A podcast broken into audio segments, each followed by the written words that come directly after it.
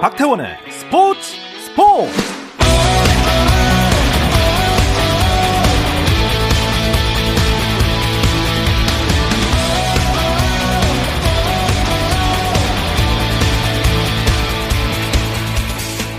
스포츠가 있는 금요일 저녁 어떠신가요? 아나운서 박태원입니다. 먼저 오늘 이슈들을 살펴보는 스포츠 타임라인으로 출발합니다.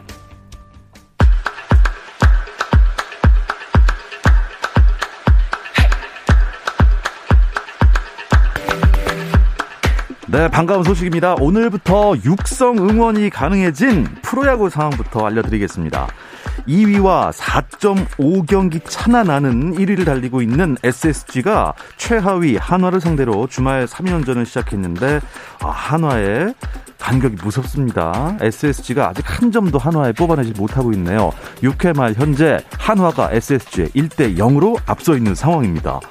2위 두산과 공동 3위 LG의 잠실 맞대결. 아, 관중들이 많이 들어찼는데요. 6회 초입니다. LG 트윈스가 두산 베어스에 4대 1로 앞서 있습니다. 공동 3위 키움은 기아를 홈으로 불러들였네요. 기아가 점수를 5점이나 냈습니다. 6회 말 현재 5대 3으로 키움에 앞서 있습니다. 자, 5위 롯데 주말 3연전 상대는 삼성입니다. 자, 롯데가 점수를 많이 냈네요. 7회 말 현재 7대 0으로 롯데가 삼성에 앞서 있습니다.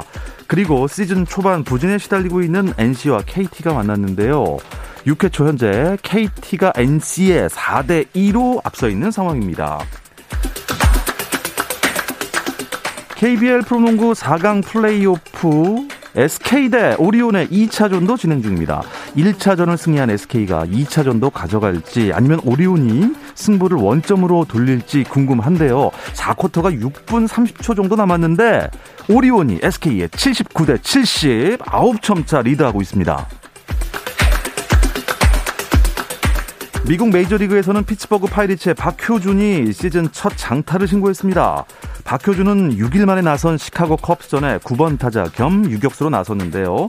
2루타를 치며 3타수 1안타 기록했고 피츠버그는 컵스를 4대 3으로 꺾고 6승 7패를 기록했습니다. 한편 탬파베이 레이스의 최지만은 메이저리그 전문가들이 직접 뽑는 MLB.com 파워랭킹에서 8위에 올랐습니다. 한국 대회 출전을 마치고 미국 여자 프로골프 투어에 복귀한 김세영과 유소연이 LPGA 투어 디오 임플란트 LA 오픈 첫날 3언더파를 쳐서 공동 5위에 올랐습니다. 6언더파로 선두에 나선 앨리슨 리와는 두 타 차네요. 한편 한국 여자 프로 골프 투어 넥센 세인트나인 마스터스에서는 유해란 전효민이 2라운드 합계 9언더파로 공동 선두에 올라 있습니다. 디펜딩 챔피언 박민지는 코로나19 후유증을 이유로 경기위원회 기권 의사를 밝히고 2라운드부터는 나서지 않았습니다. 미국 프로농구 NBA 플레이오프에서는 멤피스 그리즐리스가 미네소타 팀버울브스와의 3차전을 104대 95로 승리했습니다. 한때 26점 차까지 뒤쳐졌던 멤피스는 짜릿한 역전승을 거두며 시리즈 전적 2대 1로 만들었습니다. 골든 스테이트 워리어스는 덴버 너기츠를 118대 113으로 이기고 3연승 질주했고요. 달라스 매버릭스는 돈치치의 결장이 이어졌지만 유타 재즈를 126대 118로 이기고 시리즈 전적 2승 1패를 기록했습니다.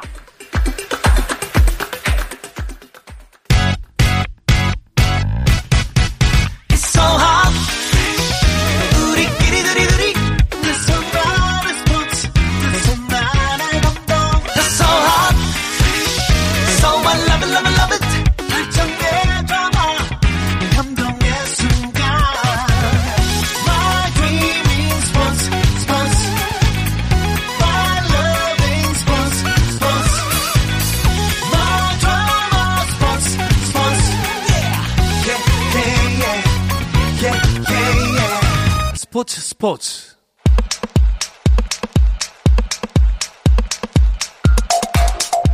네, 금요일 저녁에 축구 이야기 축구장 가는 길 시작하겠습니다. 중앙일보 송지훈 기자 오랜만에 나오셨습니다. 안녕하세요. 네, 안녕하세요. 그리고 서호정 축구 전문 기자와 함께하겠습니다. 어서 오십시오. 안녕하세요. 네, 아, 무척 오랜만입니다. 그동안 송지훈 기자 많이 바쁘셨나 봐요.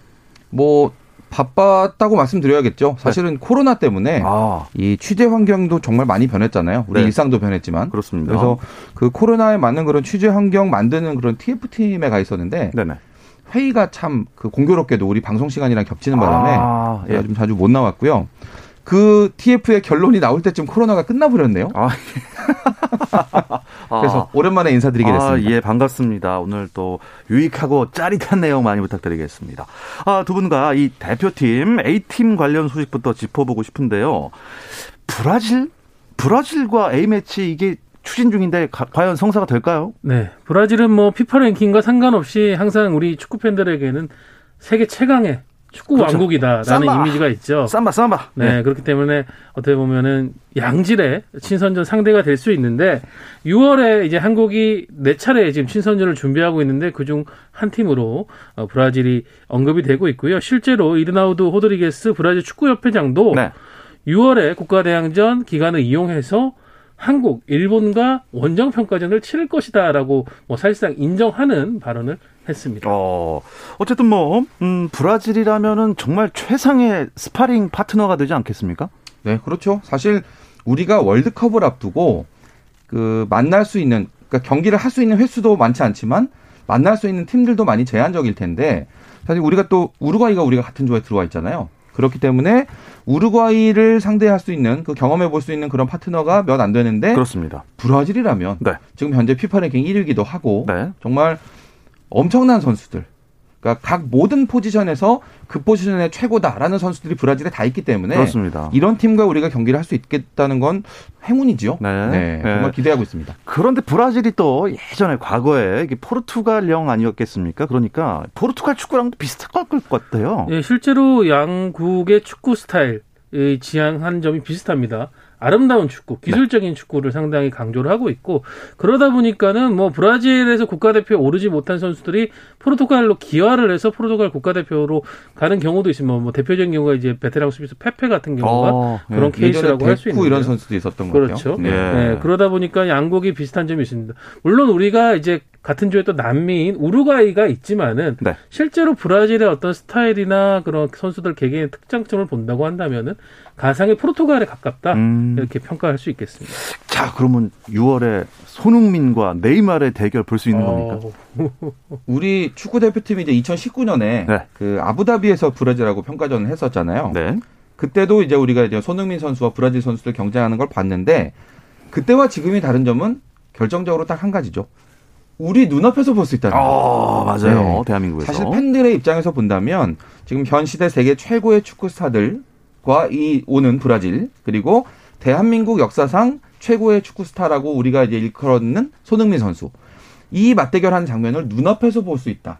이거 정말 놓치면 이야. 나중에 후회할 것 같습니다. 오. 저도 꼭 현장에 가서 볼 겁니다. 일단 뭐 평가전 A매치 평가전을 네 차례 치른다고 했는데 네. 브라질 말고 또 어떤 나라들과 합니까? 지금 사실상은 우리가 상대할 수 있는 최적의 스파링 파트너는 대부분 남미 국가입니다. 예. 왜냐하면 유럽은 이제 3년 전부터 네이션스 리그라고 해서요. 유럽들만의 어떤 리그전 형식의 국가 대항전을 연중으로 치르고 있거든요. 네. 그러다 보니까 유럽 팀끼리 한 경기라도 하면은 이 기간 동안에 대륙간 이동을 할 수가 없습니다. 아, 반면에 이제 남미 팀들이 아시아로 올 수 있는 부분은 브라질과 아르헨티나 같은 경우에는 어, 축구 협회 구조상 아시아 권역이라고 할 수 있는 호주에서 지금 맞대결을 펼치고 아시아권 안에서 결국은 상대팀을 찾아야 되거든요. 그렇군요. 그러다 보니까 양국이 나란히 한국과 일본을 지금 상대하려고 하는 것이고 뭐 파라과이, 지금 칠레 이런 또 남미의 강호들이 오. 그 시기에 맞춰서 아시아로 와서 한국, 일본과 경기를 할 건데 일본은 이미 파라과이와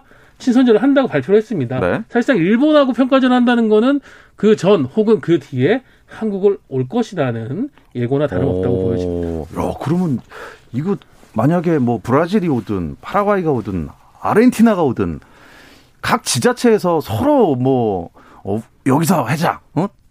유치하려고 엄청 경쟁하겠는데요? 우리가 이제 지난번 이란전을 생각해 본다면 네. 아 지금 이 A 매치의 열기에 정말 불이 붙었다라고 느껴지는 게 예. 서울 월드컵 경기장을 가득 채웠단 말이죠. 꽉 찼어요. 꽉 그렇죠. 찼어요. 예. 그런데 이번에 6월에 오게 되는 이 A 매치에 나설 나라들 아직 결정되지 않았지만 기본적으로 이란보다 더 뛰어나고 더 유명한 피파 랭킹 높은 이런 나라가 오기 때문에 글쎄요. 뭐 서울 월드컵 경기장에서도 당연히 경기는 하게 되겠지만 지금 지방에 그 2002 월드컵도 20주년이기도 해서 아, 2002 맞습니다. 월드컵을 치렀던 그 도시들 중에 지금 작년 말에 신청을 받았거든요. 예. 그래서 지금 심사를 이미 해놓은 걸로 알고 있는데 어느 경기장에서 하게 되든 아 이번에는 지방에서도 만원 관중 다 기대해 볼 수 있는 그런 어. 매치업이 되지 않을까. 네, 개인적으로 상당히 저도 기대하고 있습니다. 말씀하시니까 2002 월드컵 올해 2022년이니까 딱 20년 전이네요. 네. 그래서 대한축구협회가 더 심혈을 기울여서 이 6월 A매치 기간을 준비를 하고 있고요. 특히 예. 6월 1일부터 6월 6일 이때가 이제 월드컵이 개막된 시기인데요. 맞습니다. 6월. 특별히 예. 풋볼 위크라고 명명을 해서요. 2002 월드컵 영웅들을 비롯해 가지고 당시의 추억을 되새길 수 있는 많은 행사들을 또 준비하고 있답니다. 어, 그러면서 그 일환으로 역시 사강 신화의 주역은 누구겠습니까? 사강 신화의 주역이요? 예, 접니다. 붉은 악마. 아, 인정하겠는데요. 예, 아, 혹시 그럼 히딩크 감독? 예, 우리 승리의 어퍼컷을 날렸던 히딩크 감독도 이 시기에 한국을 또 찾아서. 오, 정말로요? 예. 아, 모셔야죠. 당연히 모셔야죠. 20주년인데. 아, 한국 이름도 있지 않습니까? 어떤 연출을 예. 한 총 책임자로서 또 한국을 찾아서 팬들 비롯해서 많은 사람들과 만날 것 네, 같습니다. 네덜란드식으로 히딩크, 한국식으로 히동구 감독님. 20년 전에 여러분들은 어, 뭘 하셨나요? 당시에 기자셨나요? 우리 둘 다 아마 기자였진 않았고요. 네. 네. 그 저는 이제 지금은 사라진 그 PC통신 유니땡이란 데 있어요. 아, 예, 예. 거기서 있죠. 제가 붉은 악마로 활동을 하고 있었고 아. 저는 그때 사실 대학교 졸업반이었거든요. 예. 그래가지고 그 취업이 미리 다 이렇게 결정이 되어 있는 상태로 마지막 학기를 아주 즐겁게 보내고 있었는데 마침 월드컵이 열려서 네. 어 저는 뭐 정말 열심히 매 경기 다 시청 앞에서 이렇게 응원했고 그리고 서울 월드컵 경기장에서 중국하고 터키 경기가 있었어요. 맞습니다. 그때 이제 우리 팬들이 중국 팬들 이제 중국 선수들 말고 터키 선수를 응원해서 중국 팬들이 아주 그냥 현장에서 저한테 막 뭐라 하더라고요. 왜 이러냐고 이해를 못하고 그 현장을 또 제가 가서 보았던 그런 음. 기억도 납니다. 이제 그 다음 해에 제가 이제 그 스포츠 기자가 됐거든요. 원래는 이제 예정됐던 그 회사를 짧게 다니고 기자가 어, 됐는데 예. 뭐그 2002년의 추억이 결국 제 인생도 바꾼 거고 아마 어. 서호정 기자 비슷하지 않을까요? 대학을 휴학하고 예. 이제 군대를 문제를 해결하기 위해서 기다리고 있으면서 뭐 역시 저도 붉은 악마 활동하고 했었었는데 공교롭게 입대 일자가 6월 2일로 나와버리는 바람에 아, 오 My God. 네 폴란드전을 이틀 앞두고 표도 있었거든요. 표를 친구에게 넘겨주고 아, 눈물에 예, 했는데 훈련소에서 열심히 봤죠. 뭐. 아, 훈련소에서 아, 보여주던가요? 네. 아, 훈련소에서 네. 안 보여줬으면은 무슨 일이 일어났을지 모를 것 같습니다. 탈영했을 수도 있어요. 제가 볼 땐 최소 폭동입니다. 네. 그때 안 보여줬어요. 그때 한국 경기를 네. 다 보여줬었습니다. 아, 네. 역시 어, 이렇게 아재 세 명이 보이니까 그 라떼 얘기가 솔솔 나옵니다 지금. 아 그 저보다 송지훈 기자가 한 살 많으신가 봐요. 저는 그때 졸업반은 아니고 3학년이었는데. 아, 네네네. 네. 아이고, 뭐 이게 나이가 다 공개가 되는 상황이네요. 네. 그렇죠? 넘어가겠습니다. 네. 나이가 더 이상 공개되면 안 됩니다. 어, 그런데요. 그렇게 6월에 어, A매치 풋볼 기간 마치고 7월에 동아시안컵에 또 출전을 할 예정이라고 하네요. 원래 동아시안컵이 이제 중국에서 열리는 걸로 이제 돌아가면서 치르잖아요. 네네. 중국에서 열릴 순서였는데 지금 중국이 코로나19가 워낙에 심각하다 보니까 개최권을 반납을 했고요. 우리나라와 일본 중에서 골라야 되는 상태에서 이제 일본에 열리는 걸로 네. 이렇게 결정이 됐습니다. 이 대회는 A 매치 데이 기간 중에 열리진 않기 때문에 해외파는 올 수가 없고 이제 국내파 선수들 벤투 감독 입장에서는 마지막으로 한번 점검해 볼 수 있는 그런 좋은 기회인데 문제는 지금 이 동아시안컵에 중국 같은 경우는 23세 이하 선수들로 대표팀 꾸리겠다. 아. 그리고 일본은 아예 21세 이하로 선수단을 구성하겠다. 네. 지금 이렇게 미리 좀 계획을 세워놓은 것 같아요. 이렇게 된다면 이게 제대로 된 우리 국내파 검증의 무대가 될 수 있을까라는 음. 그런 우려가 높아지는 상황입니다. 어떻게 뭐 이렇게 해도 되는 겁니까? 뭐 대표팀을 어떤 성격으로 구축을 해가지고 네 나갈지는 이제 각국 축구협회의 소관이라고 할 수 있는데 문제는 이 동아시아 축구연맹의 규정상으로는 이렇게 구성을 하더라도 지휘봉을 잡고 팀을 이끄는 것은 A 대표팀 감독이어야 되거든요. 그래서 어 이전 동아시안컵 부산에서 열렸었습니다. 그때 일본이 마찬가지 역시 연령별 대표팀이 왔는데 어, 모리아스 하지메 감독이 이끌고 왔어요. 뭐 모리아스 감독은 당시에 23세와 A 대표팀 모두 이끌고 있긴 했지만은 당시 네. 일본은 역시 21세 이하 대표팀을 데리고 왔었거든요. 그러니까 벤투 감독이 결국은 팀을 이끌고 나가야 되는데 그렇다면 우리가 이거를 23세로 맞추는 것이 맞느냐? 실제로 지금 벤투 감독은 어쨌든 국내파 중심의 선수 선발이지만은 네. 그래도 이 선수들로 옥석을 가려보고 싶다. 특히 뭐 최근에 리그에서 좋은 활약을 하고 있는 이승우 선수라든가 그밖에 많은 선수들을 마지막으로 또 점검해 볼 수 있는 기회거든요. 예. 그 기회를 벤투 감독 놓치고 싶어 하지 않는 것 같습니다. 그렇게 또 국내파들이 이제 활약을 하고 있어야 할 시기 같은데 지금 제가 K리그 소식을 며칠째 드리질 못하고 있어요. K리그가 조용합니까? K리그 1은 지금 울산, 전북, 대구 이 세 팀이 아시아 챔피언스 리그 본선 조별리그를 출전을 하고 있기 때문에 아. 이제 12팀 중에 3팀이 빠지다 보니까 네네. 리그가 정상적으로 진행되기 어렵다라고 판단을 해서 휴식기를 갖고 있는 중이고요.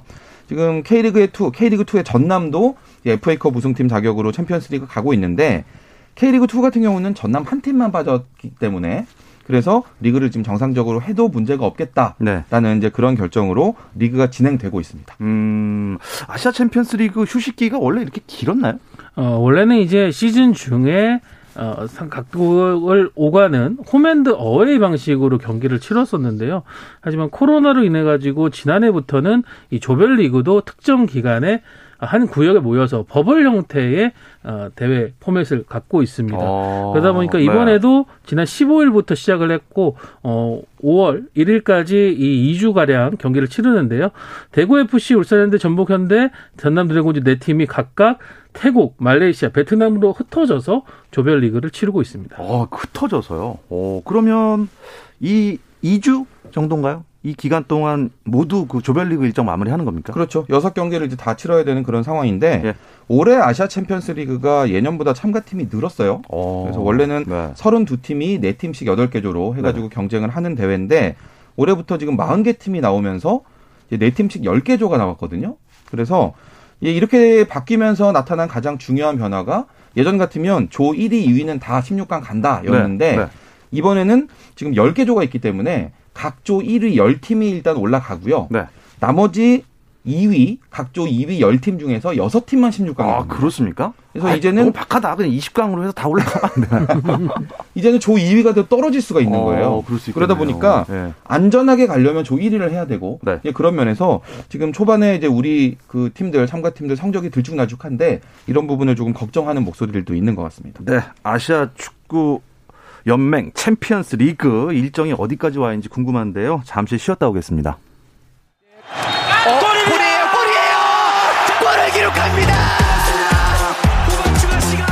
오늘 경기 놓쳤다면 KBS 1라디오 스포츠 스포츠 박태훈 아나운서와 함께합니다. 금요일 저녁에 축구 이야기 축구장 가는 길 듣고 계십니다. 서호정 축구 전문 기자 그리고 중앙일보의 송지훈 기자와 함께하고 있습니다. 아, 챔피언스리그 조별리그 3차전까지 왔다고 하는데 K리그 팀 성적들은 어떻습니까? 네, 이제 조별리그 2차전은 모두가 마무리했고요. 이제 3차전은 어, 울산, 대구, 전남 세 팀이 치렀고 전북은 현재 이제 3차전 일정을 베트남에서 지금 치르고 있습니다. 네. 어, 2차전까지의 상황이 조금은 의외였는데요. 특히 K리그 3개 팀 대구, 전남, 울산이 모두 이제 동남아 쪽 팀들을 상대로 해서 패배했습니다. 아, 졌어요? 네. 아, 물론 뭐 동남아 팀들의 어떤 역량이라는 것이 뭐 최근에 박항서 감독 매직으로 인해서 많은 국내에서도 관심이 생겼지만은 상당히 빠르게 성장하고 있는 지역이거든요.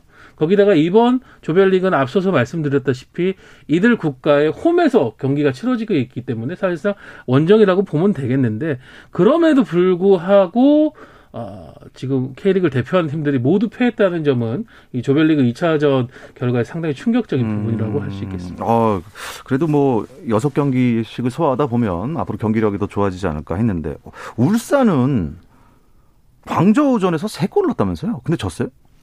아, 그전 그러니까 경기였었죠. 아. 그전 경기에 이제 말레이시아의 조호르 다룰 탁짐이라는 팀이랑 경기를 했는데 1대 2로 졌거든요. 네. 근데 이게 울산 같으면 지금 K리그 선두를 달리고 있는 팀이기도 하고 네. 또 최근에 최근 아시아 그 챔피언스리그 성적을 생각해 보면 2년 전에 우승 그리고 작년에는 4강에 들었던 팀이잖아요. 네. 이런 팀이 조별리그에서 동남아시아 팀에게 그러니까 질 수도 있다라는 생각을 하지 않았던 팀에게 졌기 때문에 이게 아마 굉장히 우리에게 중요한 시그널을 주는 음. 그런 결과가 됐던 것 같고 일단 울산 팀 자체적으로만 본다면 네, 광저우 FC 이기면서 다시 또 올라가는 그런 팀 분위기를 끌어올리는 그런 상황인 것 같습니다. 네. 아, 전남 드래곤스 때 호주의 멜버른 팀, 음, 주심과 부심이 전부 여성이라고 들었습니다. 네, 그 경기를 지켜보신 분들은 그 부분이 역시 눈에 제일 많이 들어왔을 텐데요. 어, 일본인 심판들이었습니다. 야마시타 요시미 주심을 비롯해 가지고 어, 주부심 모두가 여자 심판들로 구성이 됐는데 AFC 챔피언스 리그 역사상 최초였거든요. 예. 일본 출신이다 보니까 일본 축구협회에서도 이 부분은 상당히 기념비적인 어, 기록이라고 보고 널리 또 알리는 그런 상황이 됐었는데요. 어, 경기 중에 뭐 크게 오심이 있다거나 이런 부분은 없었는데 다만 이날 경기가 조금 거칠었습니다. 네. 그 부분을 중재하는 데는 약간 아쉬움이 음. 있었다 이런 지적은 받았던 것 같습니다. 어떻게 어쩌다 보니 성비가 다 여성이 된 거였나요? 일단은 그 아시아 챔피언스 리그에 나서게 되는 그 심판들은 어느 정도 이제 검증을 받아야 되는 네. 그러니까 뭐 경력이나 이런 부분에서도 검증을 다 받고 나오는 심판들이거든요.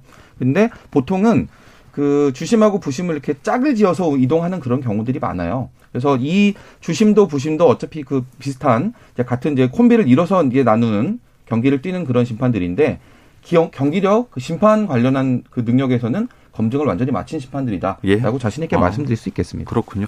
자, 이 챔피언스리그 일정을 소화하지 않고 있는 팀, 지금 쉬고 있는 팀들은 지금 어떻게 지내고 있나요? 네, 각기 다른 방식으로 좀 재정비를 하고 있습니다. 시즌 초반부터 좀 부상이 많이 발생한 팀들이 있기 때문에 선수들의 회복이나 이런 부분들 그래서 긴 휴가를 좀 줬던 팀들이 있는 것 같아요. 길게는 일주일 가까이, 뭐 짧게는 3일 정도를 네. 휴가를 주면서 선수들에게 재충전 기회를 줬고 그 뒤에 일부 팀들은 지방으로 이제 전지 훈련 을 훈련을 떠나는 선택을 또 했습니다. 인천 같은 경우에는 강원도 고성으로 갔고요. 수원 FC는 어, 또 김호곤 단장의 고향이죠. 경남 통영으로 가서 선수들이 어, 리플래시도 하고 네. 어, 현지에서 또 친선전도 치르면서 경기 감각을 쌓았고요. 이제 다음 주 중에 FA컵이 열리기 때문에 이때부터 다시 또 시즌이 시작된다고 봐야 됩니다. 아~ 그 경기 사이클에 맞춰가지고 예. 다들 준비를 하고 있습니다. 그렇군요. 수원 삼성의 감독 교체 뉴스가 있었습니다.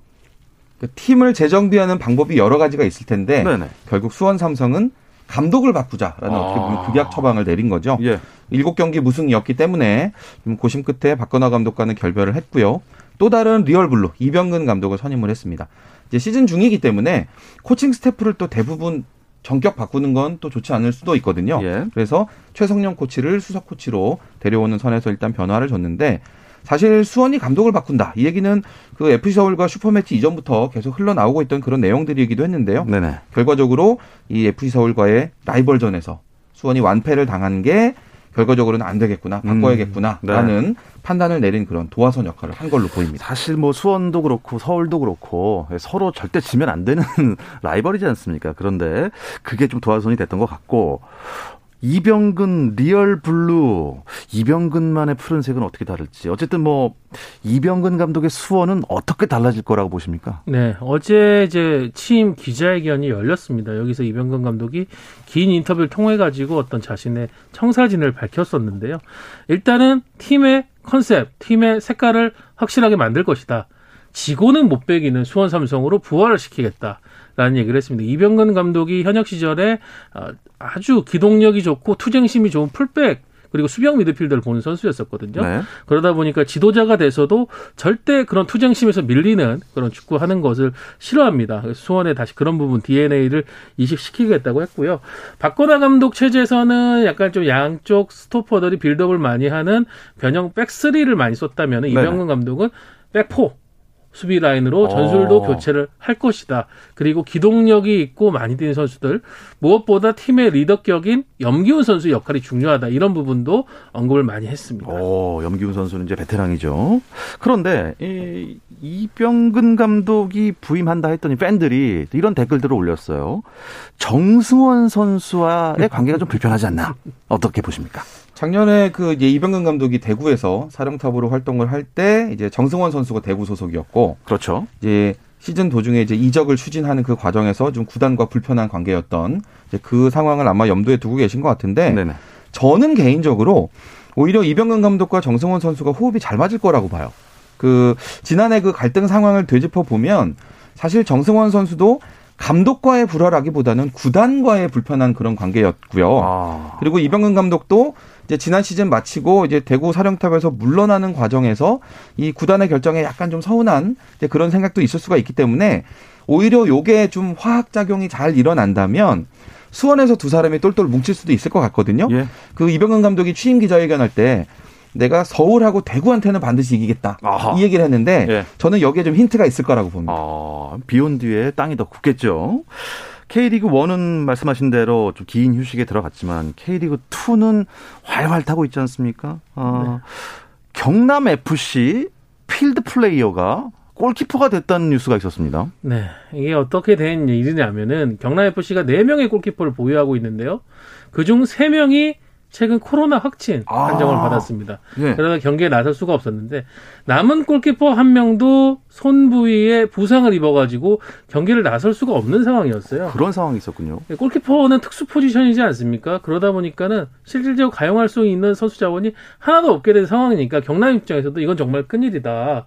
그래서 경기를 이틀 앞두고 급하게 프로축구 연맹에 경기 연기를 요청을 했습니다. 하지만은 지난 3월에도 코로나 문제로 인해 가지고 울산 그리고 FC 서울이 어, 경기 연기를 이제 결정을 할 타이밍에 매뉴얼 때문에 안 한다고 했거든요. 아, 그래요? 그러다 보니까는 경남도 이걸 그대로 밀고 갈 수밖에 없었고 그 역할을 이우혁이라는 미드필더 선수가 대신하게 아, 됐는데요. 수비수도 아니고 미드필더가 네. 골키퍼를 봤어요. 결과적으로 3실점은 했지만은 경기 중에 무수한 선방을 보여줬습니다.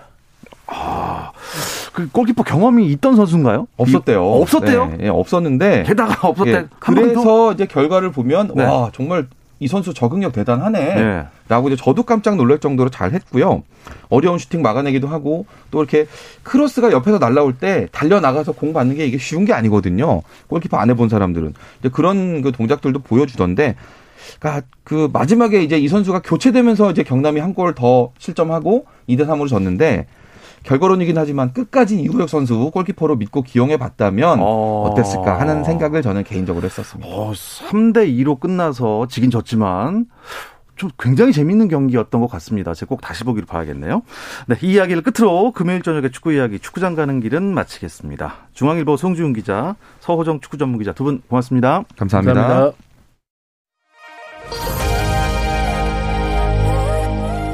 네, 이런 날이 또 오네요. 음, 지난번에도 비슷한 클로징을 했었는데 오늘로 스포츠 스포츠 진행 마이크를 내려놓게 됐습니다. 그동안 스포츠가 있는 저녁을 청취자들과 함께 할 수 있어서 정말 정말 즐거웠습니다. 저는 떠납니다. 하지만 스포츠 스포츠는 계속되니까요. 앞으로도 많은 청취 부탁드리겠습니다. 저도 팬의 한 사람으로서 열심히 듣도록 하겠습니다. 그동안 정말 감사했습니다. 지금까지 아나운서 박태원이었습니다. 스포츠 스